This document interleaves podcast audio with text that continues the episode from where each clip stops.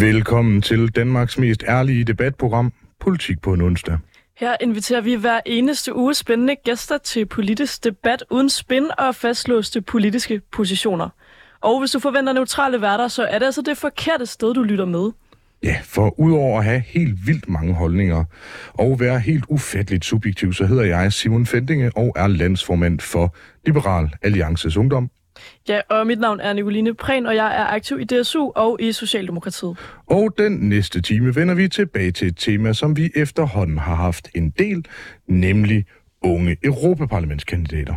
Ja, søndag den 9. juni i 2024, der skal vi nemlig til stemmeurnerne i Danmark. Vi skal vælge, hvilke danskere, der skal repræsentere os som medlemmer af Europaparlamentet.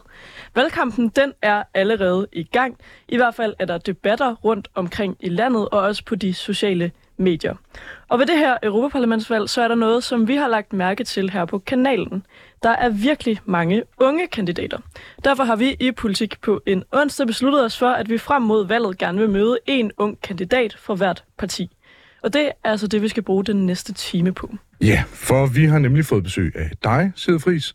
Du stiller op til Europaparlamentet for Radikale Venstre og er sågar i et kampvalg mellem så mange kandidater, man næsten ikke kan hverken huske eller tælle til det. Endda blevet spidskandidat for partiet. Så velkommen til. Tak. Vi har jo glædet dig til at lære dig at kende, både politisk og personligt.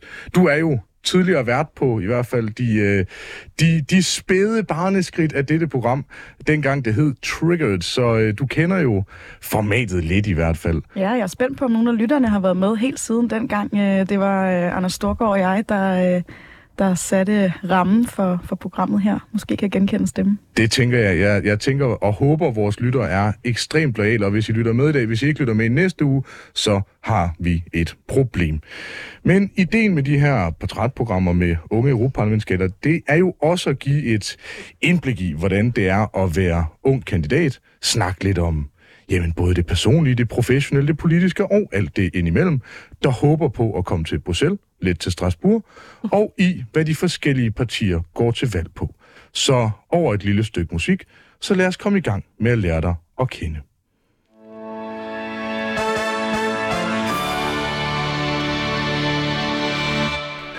Du lytter til Politik på en onsdag, hvor vi i dag laver en special, hvor jeg ikke blot er blevet mindet om, hvor fedt det kunne være at sige, nu tager vi et stykke med musik og spille noget med Benjamin Hav. I den her time skal lære en af de unge europaparlamentskandidater at kende.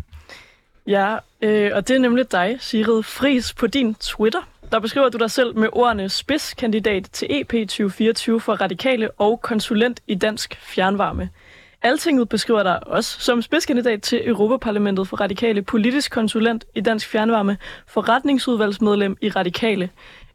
Så ved vi også, at du har en bachelor i statskundskab. En kandidat, og tror jeg faktisk endda. Det er mig, der har skrevet det forkert ned. Det er altså injurierende, og det anerkender jeg. En hel kandidat, faktisk. En hel kandidat. Flot. I statskundskab. Tak for det. Og så har du også tidligere været formand for Radikal Ungdom. Mm. Og til gengæld så er det svært at finde frem til meget af det personlige. Det kan være, at du har en kriminel fortid, det kan vi jo komme ind på. Andet end at du er 29 år gammel fra Hillerød og har gået på Sales Gymnasium. Så lad os starte rigtig blødt ud, som programmet er kendt for. Hvem er Sigrid Friis i dag? Hvad laver du andet end, hvad der lige står på CV'et? Og du må også gerne nævne, hvad der står på CV'et. Jamen, hvis vi skal starte i det helt personlige, jamen, så er det rigtigt, at jeg er vokset op i Hillerød. I dag bor jeg på Frederiksberg sammen med min søde familie. Jeg er gift med Stefan, der er tidligere formand for Liberal Alliances Ungdom, og i øvrigt startede sin politiske karriere ud med at være EU-skeptiker. Så det har vi haft mange spændende debatter om derhjemme. Har du fået ham omvendt? Altså, nu har vi jo hemmelig stemmeafgivning i Danmark, men jeg mener altså, at han har sagt, at han sætter sit kryds ved mig den 9. juni. Og det håber jeg, at det sætter min lid til. Jeg bliver i hvert fald skuffet, hvis jeg kan se på det lokale valgsted, at jeg er den eneste, der har stemt på mig selv. Men lad os nu håbe, at det ikke kun bliver hverken mig eller Stefan, der skal ud og sætte kryds den 9. juni. Vi har en lille datter, der lige er blevet et år, så det bruger jeg også en del af min tid på, når ikke jeg enten laver politik eller arbejde. Og så er jeg lige sådan lidt nytårsagtigt startet ud med at sige, hvordan kan man lave nogle fede og energifyldte ting, når man laver så meget politik, drikker så meget kaffe, snakker så meget telefon. I kender det måske selv, det der sådan lidt stillesiddende liv, ikke? Så lige startede så sådan noget e-biking, eller sådan virtuel cykelløb. Wow. Det er for fedt.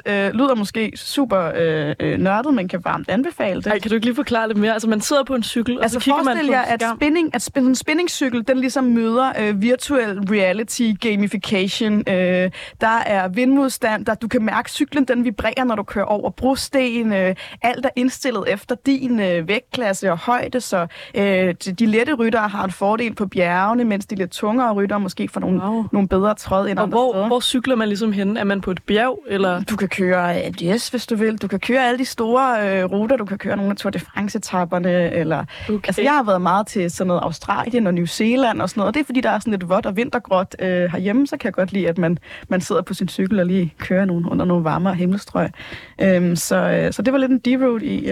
når der ikke skal politik på programmet, men alligevel skal knokles lidt igennem, så synes jeg, det er vildt sjovt. Er det noget, du gør derhjemme, eller er det noget, hvor du møder op i et center, og i stedet for at køre mod de andre, så finder du Mike fra Australien, eller... Ja, man tager simpelthen hen i sådan en cykelklub, og så sidder man måske 10 mennesker eller et eller andet, og så kører man alle sammen det samme virtuelle løb. Også med Mike fra Australien, og Svend Brinkmann kørte med den anden dag, kunne vi så se på skærmen.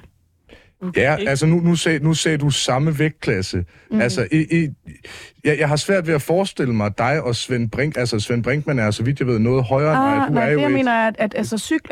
Programmet tager ligesom højde for, at man har forskellige højde og vægter, når man har indtastet alle sine data. Så det kan for eksempel være, hvis man er i en lidt lettere kategori, at så har man en fordel nogle steder på etappen, mens Svend Brinkmann så har en fordel, eller du vil have en fordel andre steder på etappen. Ja, for jeg var også lige sådan, jeg var lidt overrasket over, hvor sådan bredt formuleret de her vægtklasser i så fald var.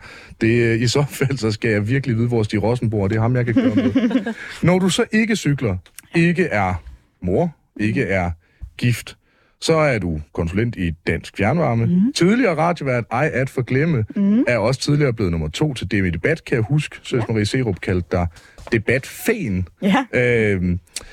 Hvor du fik meget ros for din... Jeg mener, hun kaldte det den yndige façon på en scene, hvilket jo er...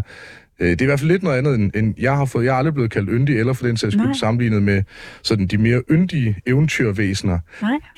Kan du forklare lidt sådan om den politiske del af din karriere indtil nu, inden vi kan snakke lidt om din barndom? Ja, jamen jeg har været aktiv i politik i 10 år efterhånden, og det er første gang, jeg stiller op til et valg, så jeg har lavet næsten alt andet i politik, end at være den, der er på plakaten.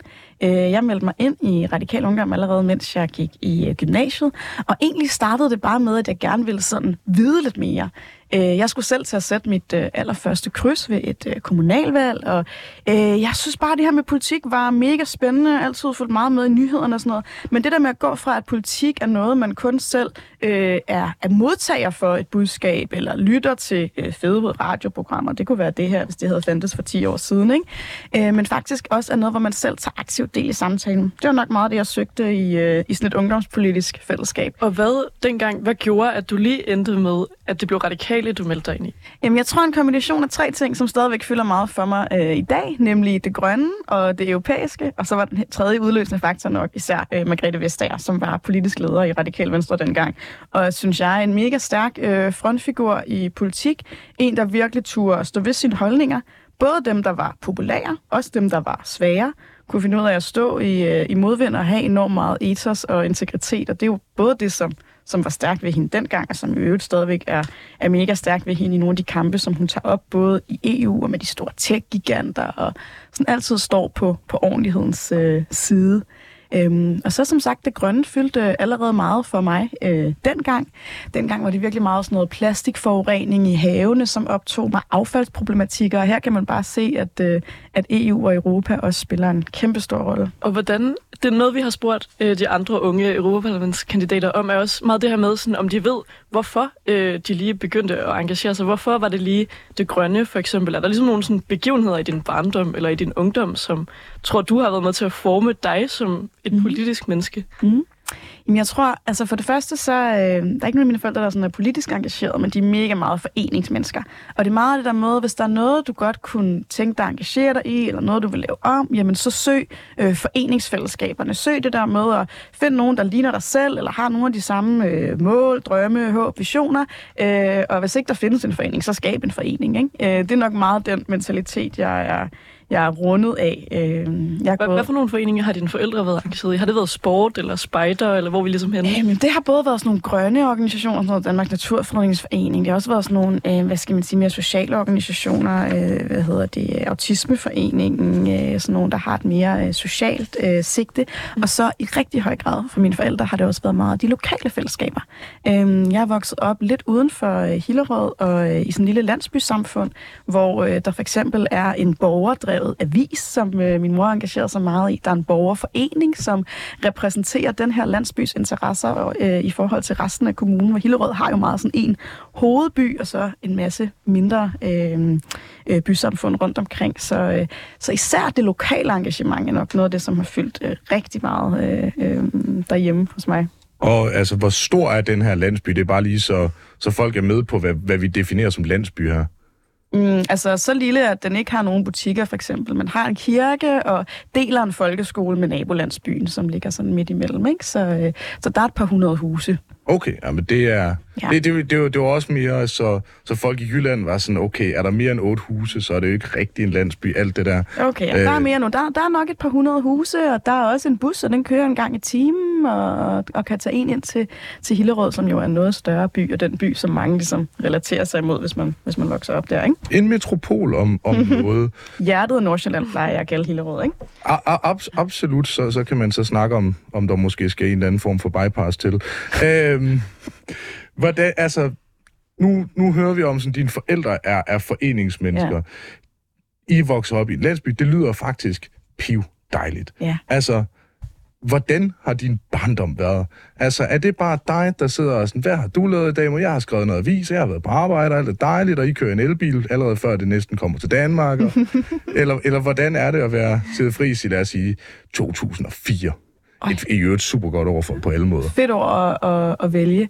Jamen, jeg tror, at det, jeg lavede midt 0'erne, altså jeg har jo gået i folkeskole dengang, så mit politiske engagement var ikke super stort.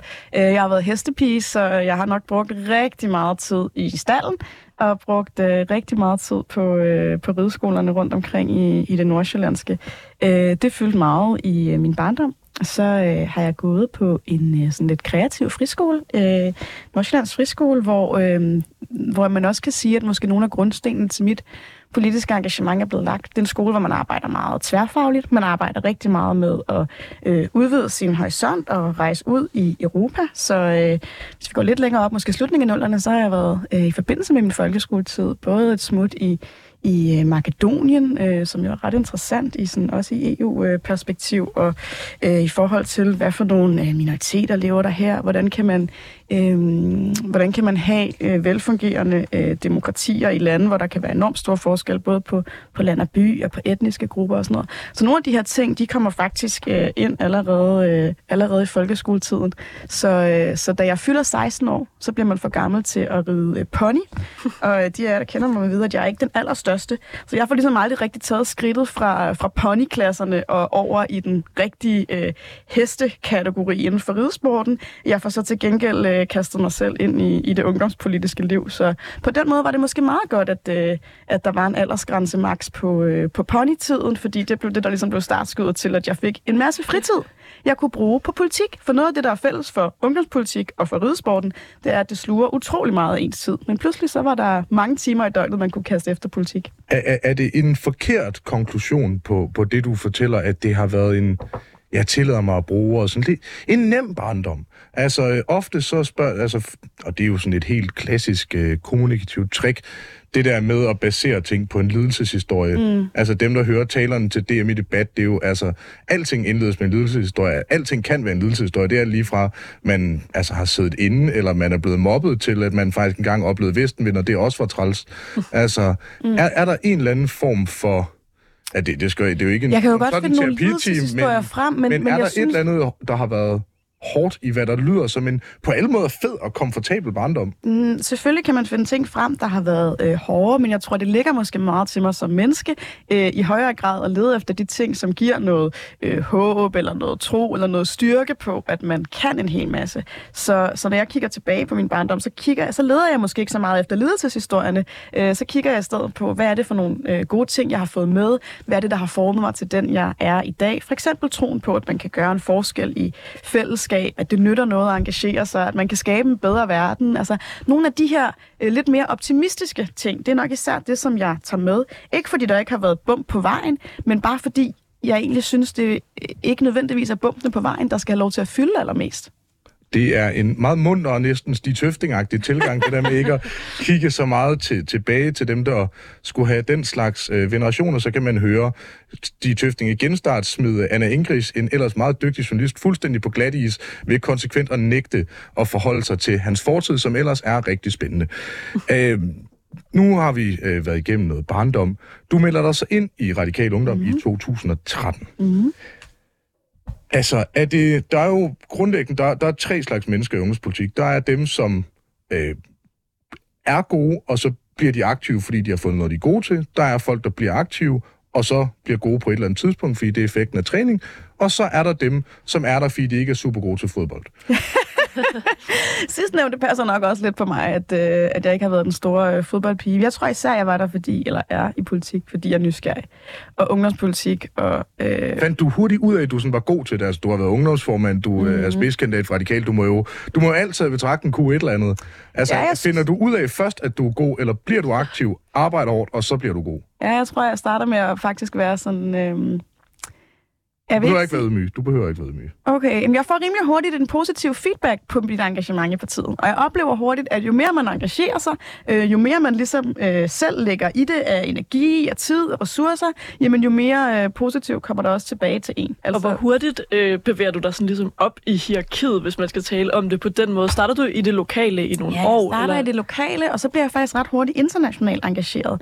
Laver studieture til Bruxelles og til Genève, og tager rundt på sådan nogle valgkampsture til mange af vores søsterpartier rundt omkring i verden, synes jeg faktisk er vildt sjovt. For mig der er valgkamp sådan lidt demokratiets fest, og man gør det jo på enormt forskellige måder rundt omkring i verden. Man kan bare tage til Norge eller Finland for at se nogle helt andre måder at lave valgkamp på, end vi gør herhjemme.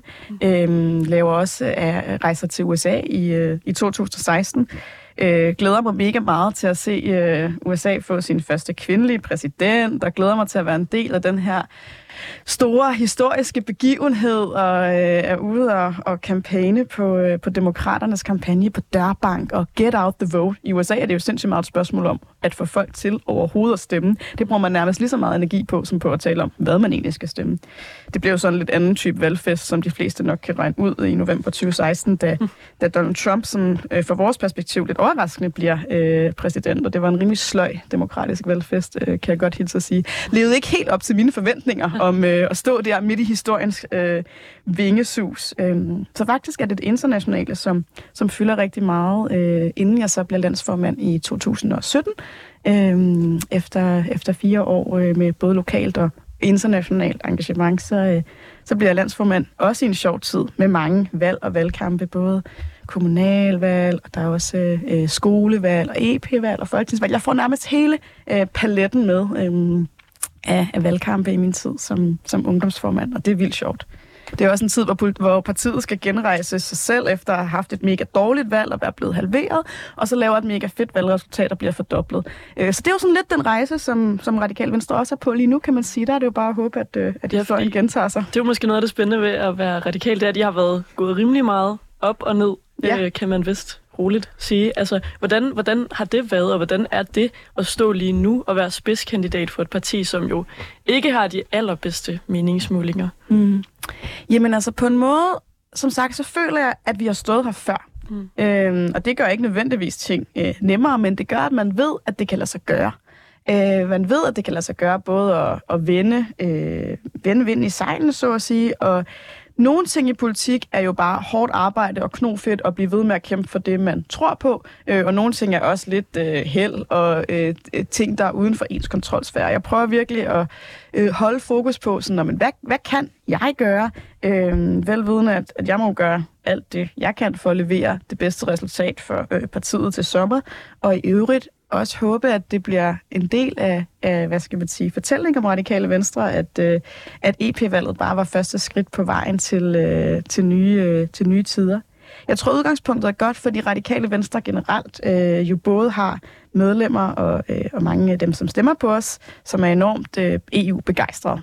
Jeg tror, af alle partier, man kunne være kandidat for, så tror jeg personligt, at Radikale Venstre er det allerfedeste, fordi vi simpelthen har så engagerede folk omkring os, som vil det europæiske projekt så meget, og som vil den her valgkamp så meget.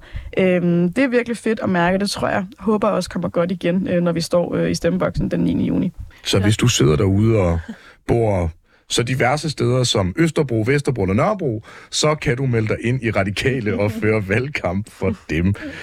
Du er færdig, hvis jeg husker rigtigt, som formand for Radikal Ungdom i 2019. Ja. I sidder meget konsekvent 2 år alle sammen. Det er så frygtelig hyggeligt og sådan en dejlig måde at indrette jer på. Mm. Altså i perioden mellem der og så selvfølgelig nu, hvor du så stiller op til Europaparlamentet, hvad laver du egentlig der, andet end at være konsulent i Dansk Fjernvarme, og selvom vi godt kan snakke om Dansk Fjernvarme, så... Ja, men jeg skriver jo blandt andet det der speciale, som gør, at jeg kan kalde mig kendt pol. Og så laver jeg noget, som måske ikke fylder så meget i EU-politikken, men som fylder meget herhjemme, nemlig oprøret En blandt os om sexisme i politik i 2020, som egentlig starter med bare at være 4 kvinder, som taler sammen om Sofie Lindes...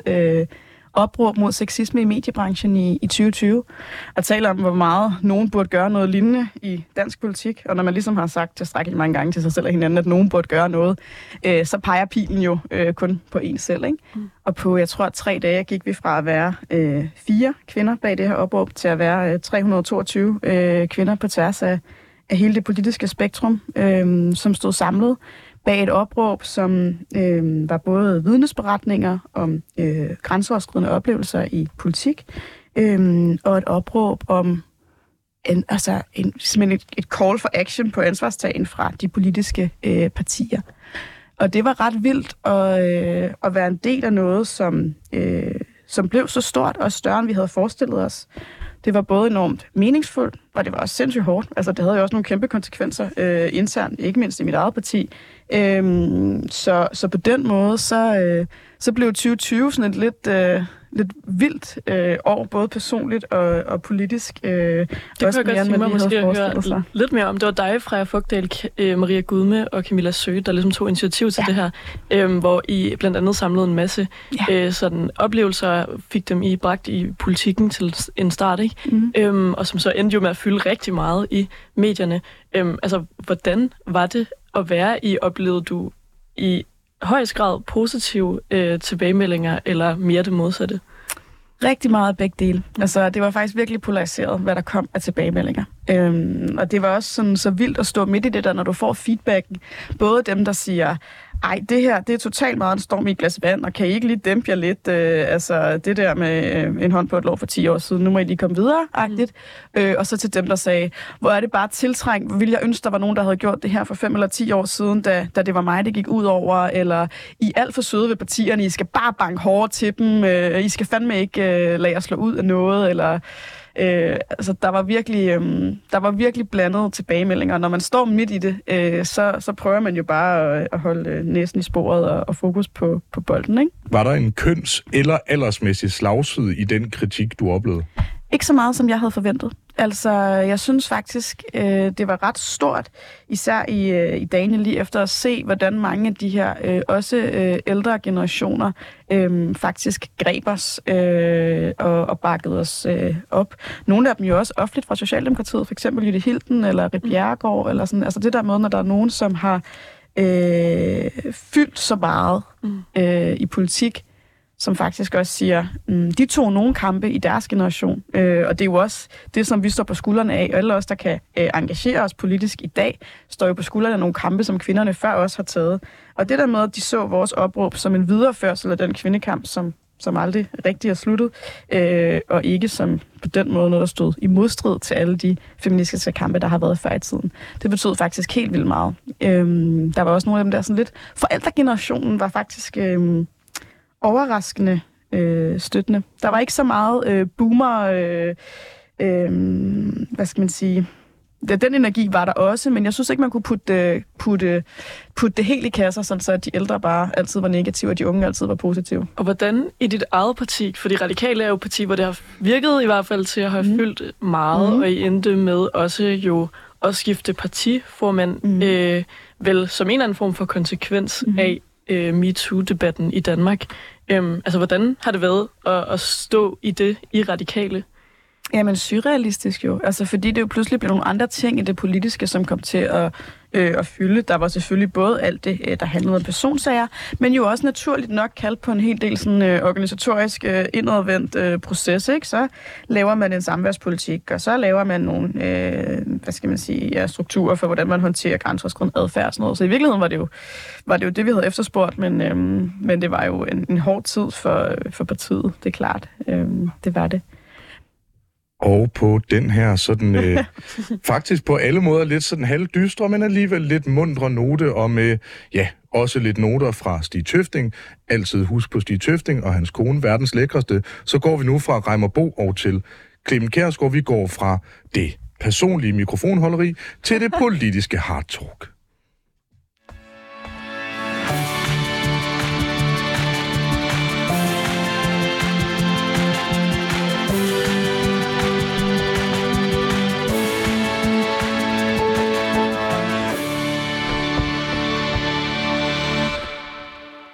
Lytter til Politik på en onsdag med Simon Fendinge og Nikoline Prehn, hvor vi er godt i gang med at lære en af de unge kandidater til Europaparlamentet at kende. Vi har nemlig besøg af Sigrid Friis, spidskandidat til Europaparlamentet for Radikale Venstre. Ja, og nu har vi ligesom brugt den første halve time på at være omkring nogle af de mere personlige ting, der har gjort, at du, Sigrid, er endt med at være politisk engageret. Jeg vil sige, at vi har også taget hul på noget af det politiske. Jeg synes, at hvordan kvinder bliver behandlet i politik og i ungdomspolitik også er politisk. Men nu vil vi gerne bevæge os over mod noget af det mere sådan europapolitiske. Hvornår fik du ideen om, at du skulle stille op til Europaparlamentet?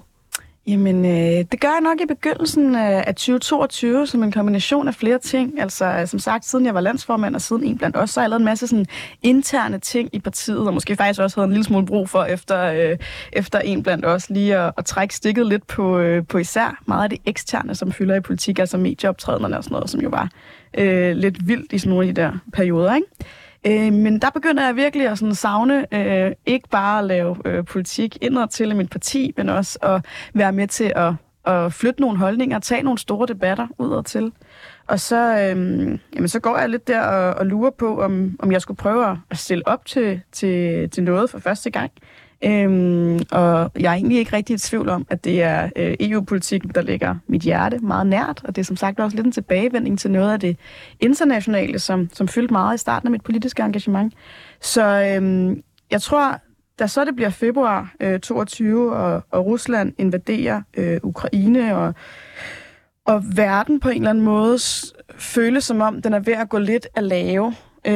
Der tænker jeg virkelig, at det er nu, der er allermest brug for politisk engagement, for at stå sammen på tværs af landegrænser, for at engagere sig i det europæiske fællesskab, og min motivation til at være en del af det har sådan set aldrig været større. Og det kan måske lyde lidt ironisk, men nogle gange så tror jeg, at de der lidt store og uventede begivenheder, som sker ude i verden, kan være med til at drive enormt meget engagement og motivation herhjemme. Jeg oplevede det også med Brexit i 2016, hvordan det virkelig blev sådan en drivkraft både for mig og for mange andre unge mennesker i forhold til, hvordan vi ser på vores rolle i verden, og igen med Trumps præsidentembede.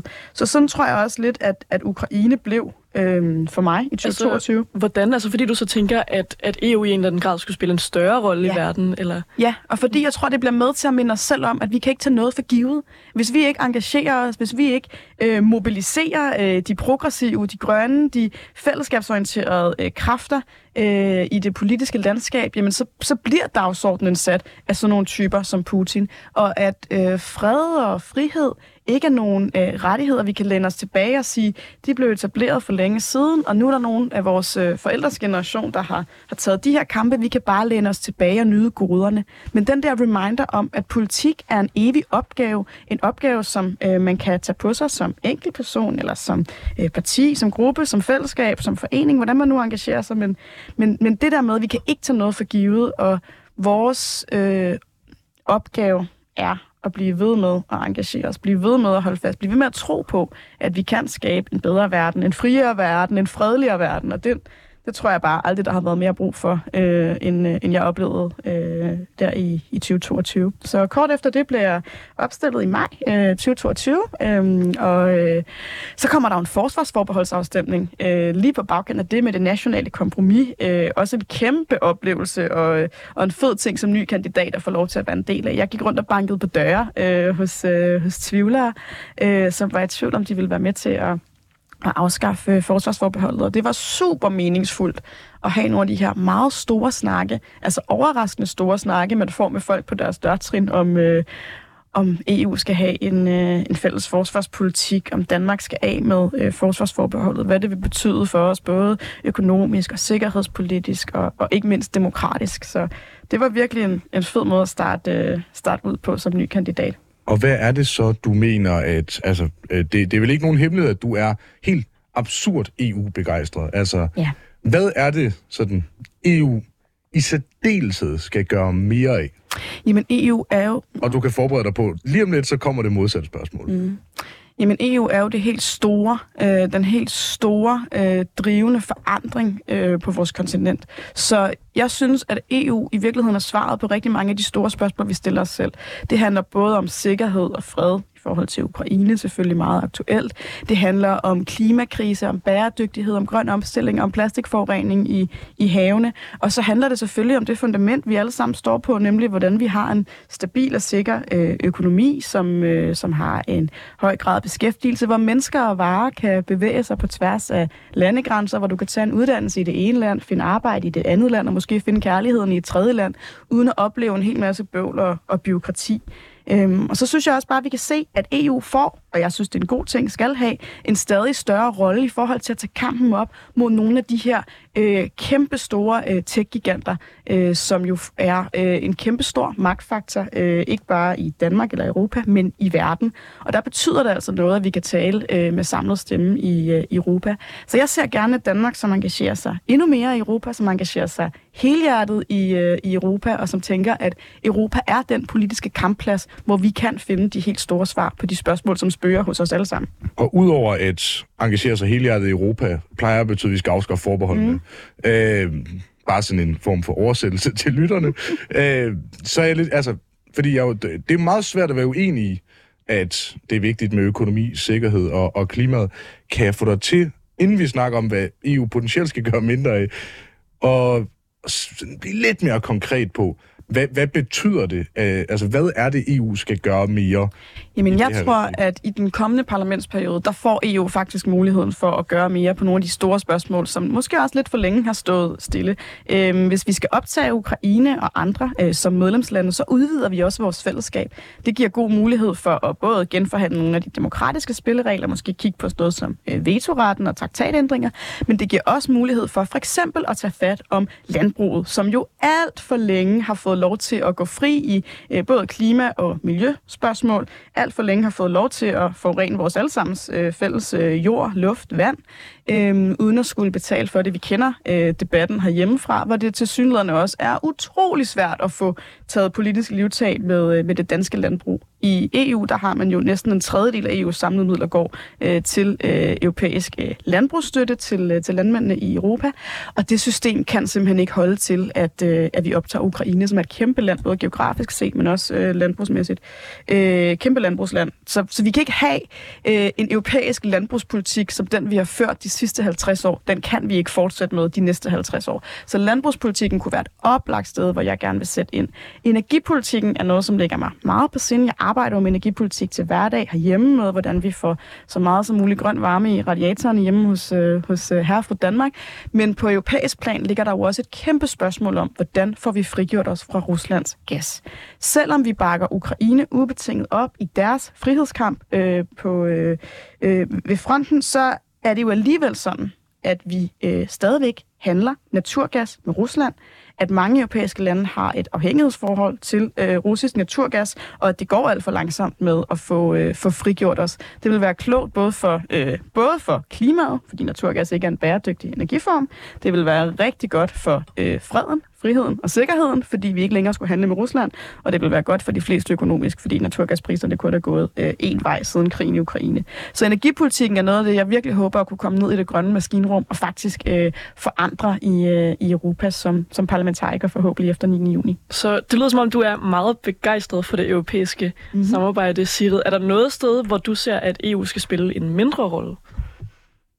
Altså, jeg er jo sådan set til dels enig, når nogen siger, at de ting, der kan løses lokalt, de skal løses lokalt. Så der vil være masser af spørgsmål, hvor det giver mening, at vi tager stilling på dansk. Jeg får dig til at nævne noget, som lige nu bliver løst i EU, som du gerne vil have var blevet løst lokalt.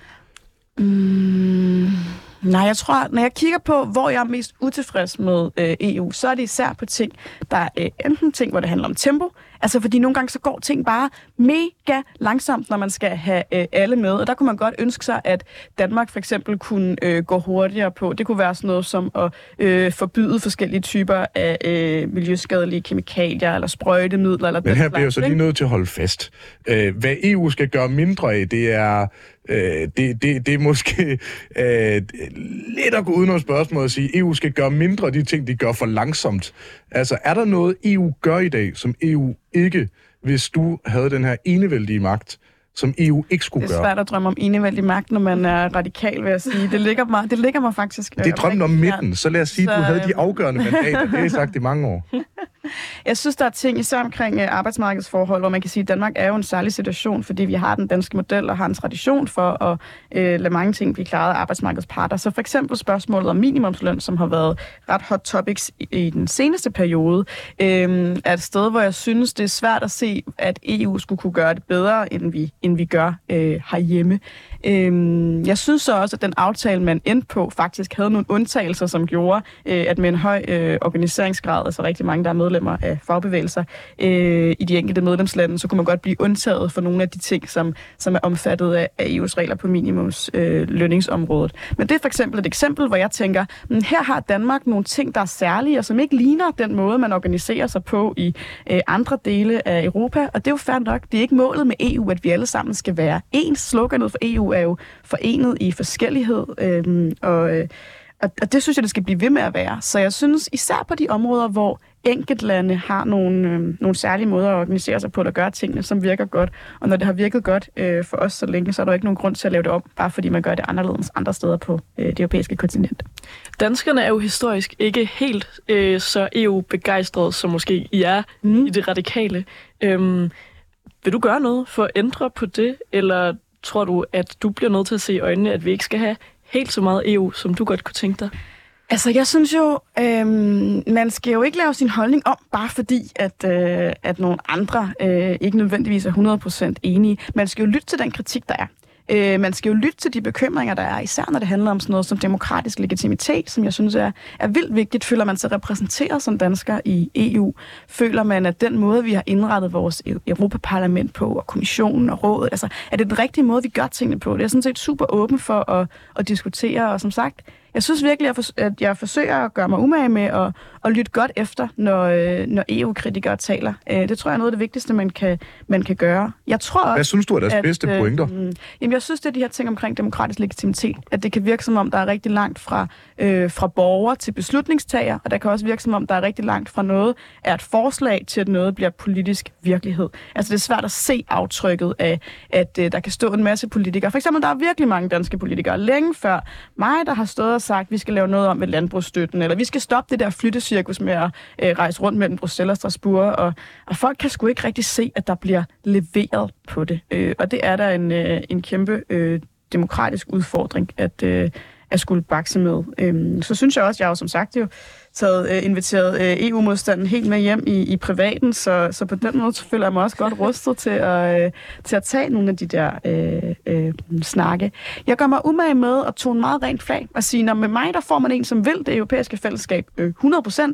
Jeg er ikke ude på at hvad skal man sige? Jeg forsøger virkelig at være den EU-positive stemme, dem der tror på, at det kan lade sig gøre, at vi kan gøre en langt større forskel i Europa, end vi kan herhjemme, fordi vi kan gøre tingene sammen med andre, fordi det nytter noget i en helt anden skala, selv hvis det er små ændringer, man får vedtaget på for eksempel miljøpolitikken eller på klimapolitikken. Forestil jer en landbrugsafgift, en CO2-afgift på landbruget eller en flyafgift, ikke bare på dansk plan, men på europæisk plan. Der kan man virkelig rykke noget, og den fortælling oplever jeg, at der er langt flere danskere, langt flere borgere, der kan se sig selv i nu, end der måske var, da jeg startede med at debattere EU. For eksempel omkring Brexit. Dengang var det sådan, i 2016 var det okay almindeligt, at både højrefløjen og venstrefløjen i Danmark havde sådan nogle typer, der ønskede sig sådan et Brexit, eller i hvert fald en afstemning om Danmarks fortsatte EU-medlemskab. Nu må man jo sige, at langt de fleste danskere bakker op om, at vi er medlemmer af den europæiske union. 2/3 af danskerne stemte for at afskaffe forsvarsforbeholdet.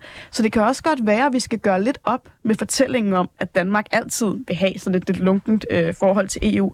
Bare fordi det har været sådan før i tiden, behøver det jo ikke at være sådan i al fremtid. Så du tror på bedring? Du tror på, at folk bliver gradvist mere og mere EU-positive? Det er i hvert fald det, som jeg har set de sidste 5 år, men det er ikke givet, at det kommer til at fortsætte sådan de næste 5 år. Det afhænger jo både af, kan EU levere? Kan vi levere på de helt store kriser? Kan vi faktisk gøre en forskel for ukrainerne? Kan vi faktisk få bremset temperaturstigningen og tage klimakrisen alvorligt? Altså, kan vi faktisk skabe de politiske resultater, som vi har ambitionerne til? Hvis ikke vi kan levere, jamen så er det klart, så er der heller ikke nogen folkelig opbakning og med rette. Men altså... Og jeg skal nok lige varedeklare, at jeg er, om ikke føderalist, så i hvert fald også noget, der kommer sådan relativt tæt på. Men min tolkning er det jo lidt en anden. Jeg tror, at hvis EU kunne levere på ydre grænser, klima, forsvar, sikkerhed osv., så ville folk blive mere begejstrede. Men fordi folk, og her må man jo så også tage Renew med i den her hat. Renew Europe er den gruppering, som Radikale, Venstre og Moderaterne stiller op til, gerne vil sidde i, og som Radikale også sidder i, at de har travlt med at lave dagpenge, og man skal have SU med, og det ene, og det andet, og det tredje. Er udfordringen ikke, at lige nu, der har man lidt travlt med også at køre nogle ting ind, man måske aldrig ville kunne få igennem nationalt, forbryder os mod det, der på poppet dansk hedder subsidiaritetsprincippet, og på den måde egentlig støder folk fra sig, i stedet for at bare bruge sin tid på de ting, som måske faktisk kunne samle folk om EU. Men jeg synes, det er meget interessant, Simon, fordi du og Liberal Alliances Ungdom har jo været på netop den rejse, jeg beskriver. Altså, det var også jer, der stod i 2016 og kampagnede for et Brexit. Det var jer, der var over og argumentere for, at britterne ville stå stærkere uden for EU. Og der er jo rigtig mange, også i din baghave, som har været på den der sådan lidt, heldigvis synes jeg, kommet ind til et sted, hvor især at EU har markant flere fordele end ulemper. Og så vi har bare ændret vores medlemssammensætning. Det er helt simpelt. Så det er bare nogle nye mennesker, det er ikke nye holdninger. Vi sagde, du kan finde dig et andet sted at være, kan du? men ikke desto mindre, så må du vel også medgive, at der er også sket nogle politiske forandringer i dit eget parti, ikke? Og det tror jeg sådan set er et tegn på, at folk oplever, at rigtig mange af de politiske problemstillinger, der skal løses, de er jo grænseoverskridende. Det er jo meget, meget få af de sådan helt store spørgsmål, vi kan gøre den kæmpe forskel herhjemme eller lokalt. Og det argument vil jeg til dels købe, altså det afhænger jo også meget af, hvilken retning et givet formandskab i et ungdomsparti presser igennem, og jeg ved også, at min næstformand er om muligt endnu mere EU-begejstret, end jeg er. Det lykkedes også at få ændret politikken i sidste ende med snævrest mulige flertal. Det krævede 2 gamle medlemmer, der sover sig, men kæmpe, kæmpe tak til dem. Altså, men mit eget moderparti er jo rykket en tand til højre på grupperne, som man kan sige. Den udvikling, det afhænger jo lidt af, hvem du tager som case. Det er jo en taknemmelig metode at bruge i hvert fald. Det må også være spøjs som liberal at skulle føre kampagne for en, der vil sidde i den konservative gruppe i Europa, men det er måske en anden... Og her er fordelen ved at være vært jo simpelthen... Ja, jeg kan sige, det vil jeg slet ikke svare på, det står ikke i manuskriptet. Noget, jeg godt kunne tænke mig at spørge om til gengæld, og som jeg synes er ret relevant, hvis man nu overvejer at stemme på dig, ja. Sigrid. Det her med, altså radikale, man kunne måske godt udefra synes, at I kan minde lidt om for eksempel Venstre og måske også Moderaterne, og især når det kommer til at sidde i Europaparlamentet. Hvad er sådan den afgørende forskel på, at man stemmer på dig, eller man stemmer på en kandidat for Venstre eller for Moderaterne? Helt oplagt klimapolitikken. Alt, hvad der handler om grøn omstilling. Hvad er det, vi skal sætte forrest? Er det reduktionsmålene, og hvor hurtigt skal det gå? Eller er det sådan nogle ting, som for eksempel landbrugsinteresser, der skal have lov til at blokere for, at man faktisk får bremset den udvikling, udvikling, som er i gang, hvor utallige FN-rapporter jo har slået fast med 7-tommersøm af mange omgange, det tænker jeg ikke, jeg behøver at bevise dig om, Nikoline, at det er nu, der skal politisk handling til, der må vi bare ikke nøle. Og der tror jeg bare ikke, der er nogen tvivl om, at man med Radikale Venstre får en stemme, der godt tør at sætte den grønne omstilling forrest. Morten Helveg, som sidder der nu og sidder der de sidste 10 år, er jo flere gange blevet kåret som en af de mest indflydelsesrige grønne politikere i Europa, og faktisk været med til at sætte sit præg på udviklingen her. Og det tror jeg ikke, man får i den liga, hvis man stemmer på et af de andre partier. Så det der med at være en grøn stemme i Renew-gruppen, det er det, man får, når man sætter sit kryds ved os. Men hvis vi nu bare tager Moderaternes spidskandidat Stine Bosse, 4. september, så går de ind for atomkraft, laver klimaforbrug. I 2009 siger hun allerede, hun vil satse grønt. Hun har været formand for Concito, det har Martin Lidegaard i øvrigt også, og har sådan set udtalt sig ret, og det krævede ikke meget andet end Google-søgning, har udtalt sig ret meget om klima de sidste 14 år. Altså, hvad får dig til at sige, at I vil klimaet mere end Moderaterne? Altså, jeg har jo ikke for at tale om Moderaternes politik eller om Stine Bosse. Jeg tror egentlig, jeg vil lade det være op til vælgerne og lytterne at kigge på den måde, som Moderaterne leverer på lige nu. De sidder altså på Klimaministeriet, og alligevel har den grønne omstilling ikke gået langsommere i de sidste 20 år. Hvis der sidder nogen lyttere, der er født efter 2001, så kan jeg bare give en lille servicemeddelelse. Det har ikke gået langsommere med opsætningen af vindmøller i hele din levetid. Det er da alligevel ret tankevækkende, at i en tid, hvor vi taler så meget om klima, hvor eksperterne slår det fast, hvor befolkningen siger, at vi kunne godt tænke os noget mere klimahandling, det er gang på gang et af de vigtigste emner, når man spørger, hvad er det, borgerne går op i, så er det klima, det er grøn handling, ikke kun grønne ambitioner. Og der må man bare sige, når Moderaterne sidder jo med klima- og energiforsyningsministerposten, og alligevel så står det så stille, som det gør. Det må jo være det, vi så vurderer dem på, når vi står i stemmeboksen. Det synes jeg er en god pointe. SVM hader klimaet, det er jeg sådan set fuldstændig enige. Kom igen, Lars Aagaard. Hvis man så skulle stille et opfølgende spørgsmål, andet end selvfølgelig kritik af SVM-regeringen, som, altså, det kunne vi også godt for næste time til at gå med, men det vil de gæster, vi har inviteret, nok blive ked af. Altså, udover hvorfor, jeg vil faktisk gerne høre mere om, inden vi spørger ind til, hvorfor man skal stemme på dig personligt. Altså, hvad er argumentet for at stemme radikalt? Altså, i vid udstrækning, du stemmer som gruppe, Moderaterne og Venstre er også tilgængelige, og altså, hvad er det, der adskiller sådan fundamentalt fra dem, andet end klimaet, hvor man jo også kan argumentere for, nu det mange år siden, I har siddet i regeringen, så det er jo også svært for jer at fremhæve noget konkret klimahandling de sidste mange år. Altså, hvad er det i jeres ambitioner, hvis vi nu bare tror, at folk har rent mel i posen modsat Britt Weikart? Altså, hvad er det så, som I vil gå ind med, som de ikke har med i posen? Jamen det, man skal kende Radikale Venstre på, og det, man har kendt os på siden 1905, nemlig at være et balanceret parti, som tager det bedste fra begge sider, som tror på, at der er masser af gode værdier at hente i det liberale grundsyn, som handler om frihed, som handler om frisind, som handler om fornuft, troen på, at rigtig mange ting kan lade sig gøre, som også har blikket for den sociale balance, som vi tit finder fællesskab med partier på venstrefløjen. Altså blikket for, at når vi gerne vil sætte den stærkeste fri, så må det aldrig gå ud over de svageste. At vi altid sørger for at have bagtroppen med, så at sige. At vi finder balancen mellem markedskræfter og ansvarlighed. At vi kan passe godt på vores klode, og det er en opgave, som vi gerne vil tage på os. At vi gerne vil lave politik, som ikke kun handler om at blive populær i meningsmålingerne, i så fald er vi også ringe til det, men gerne vil lave politik, som også rækker lidt længere frem, rækker ud til den næste generation. Ture at tage nogle af de beslutninger, som former. Ikke kun noget, man kan blive genvalgt på om 3 eller 5 år, men noget, som har en betydning om 30 eller 50 år, når vi måler os op på, om vi har indfriet vores klimaambitioner. Og nu er det her jo nogle programmer, hvor vi inviterer unge kandidater. Gør det nogen forskel at stemme på dig, fordi du er ung, fordi du er kvinde for eksempel? Altså repræsentationen i det. Har du et andet blik end nogle af dine medkandidater fra Radikale? Ja, jeg tror, man kommer med noget andet, når man repræsenterer en generation, og derfor er jeg også enormt taknemmelig over, at mit parti faktisk har givet mig tilliden til at putte mig i spidsen. Det er ikke så tit, man gør det, og jeg var også op mod mere etablerede eller erfarne kræfter, men jeg tror, det betyder noget, at når man gerne vil lave politik for den næste generation. Eller man gerne vil lave politik, som ikke kun er her og nu, men handler om hvad for en fremtid vi gerne vil forme, så betyder det også noget, at det er en, der selv er en del af den generation.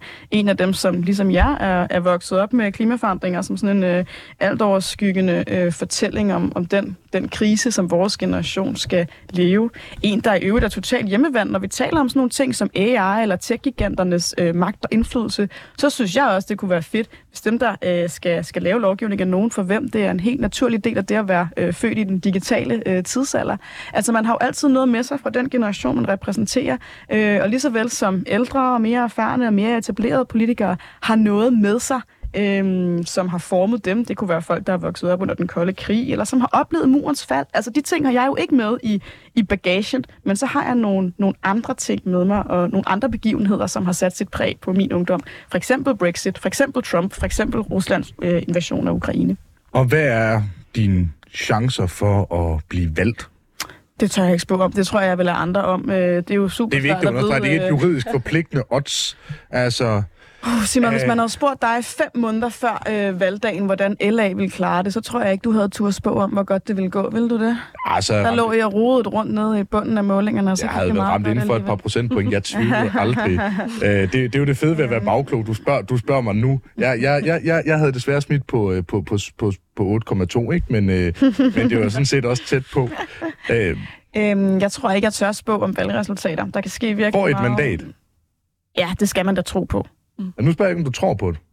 Ja. Jeg spørger, altså regner du med det? Ja, vi får et mandat. Fedt. Det vil være fuldstændig utænkeligt ikke at have radikal repræsentation i Europaparlamentet, og derfor så skal man jo også, når man er i politik, så skal man jo tro på sit parti, på sin politik, og på, at det også er det, der i sidste ende skal få vælgerne til at sætte deres kryds den 9. juni. Og hvad vil du gøre i valgkampen for rent faktisk at få folk til at stemme? En ting er på radikale, men jeg går ud fra, at du har en forventning om, at de også stemmer på dig. Mm. Har du nogle sådan konkrete planer for det? Er det at banke på, jeg ved ikke, mange parcelhus der er i Danmark, men der er et par stykker, ikke? Altså... Jeg har allerede været på at banke lidt døre, men det er jo svært, når til EP-valget, så er hele Danmark jo en valgkreds, så det er svært at nå hele vejen rundt. Jeg kommer til at prioritere at være rundt i hele landet. Jeg er i gang med valgkampen allerede, og har faktisk været positivt overrasket over, hvor mange steder man allerede har inviteret til debatter og forsamlingshuse, og jeg har virkelig været sådan privilegeret, synes jeg, ikke at møde op til tomme sale, men faktisk opleve, at folk allerede nu er enormt interesserede i at tale om det EP-valg, som ligger lidt ude i fremtiden. Jeg gør også meget ud af at forsøge at gøre EU til noget, som skal være nemt at tale om, for jeg oplever, at nogen kan synes, at det godt kan være lidt fjernt, lidt bureaukratisk, eller sådan lidt, hvis man nu ikke lige har en uddannelse i statskundskab, eller hvis man nu ikke lige er helt up-to-date på, hvad er det, der ligger initiativret hos kommissionen, og hvornår kan parlamentet så, og hvad er det egentlig rådet laver og skal godkende, og hvad er forskellen på direktiver og forordning og sådan noget. Og det må bare ikke være det, som politikken drukner i. Mm. Fordi jeg synes egentlig ikke, at man behøver at skulle quizzes i alle de der ting, for at kunne have en holdning til EU-politikken. I sidste ende, så handler EU-politik om præcis det samme, som lokalpolitik eller dansk politik handler om, nemlig, hvad er det for et samfund, vi gerne vil skabe? Hvad er det for nogle ting, der er vigtige for os? Når politik bliver en prioritering, hvad er så vigtigere end andet? Når klimahensynene clasher med andre landbrugsinteresser for eksempel, hvad er det så, vi skal prioritere højst? Det kan de fleste mennesker godt forholde sig til. De fleste har holdninger til, hvordan verden bør se ud, hvad de drømmer om, hvad de håber på, og måske også, hvad de frygter, og hvordan politik skal være svaret på de ting. Og så skal man ikke drukne dem med direktiver og forordninger og den slags. Og nu får du simpelthen her til allersidst, også fordi der er kamera på os, du kan eventuelt bruge det på din TikTok, hvis du har sådan en. Nu får du 15 sekunder til at forklare folk, hvorfor de skal stemme på dig til det kommende Europaparlamentsvalg. Go! Du skal sætte dit kryds ved Sigrid Friis den 9. juni, hvis du også kunne tænke dig en EU-begejstret, positiv, grøn og progressiv stemme i Europa, som vil kæmpe for at lave klare og konkrete forandringer på energipolitikken, så vi ikke længere skal købe ind og sort gas fra Rusland, og som vil tage fat om landbruget, som også skal bidrage til den grønne omstilling. Og den sidder lige i skabet. Tusind tak, fordi du vil være med, Sigrid Friis. Vi hedder stadig Nikoline Prehn og Simon Fendinge, og vi lyttes forhåbentlig ved.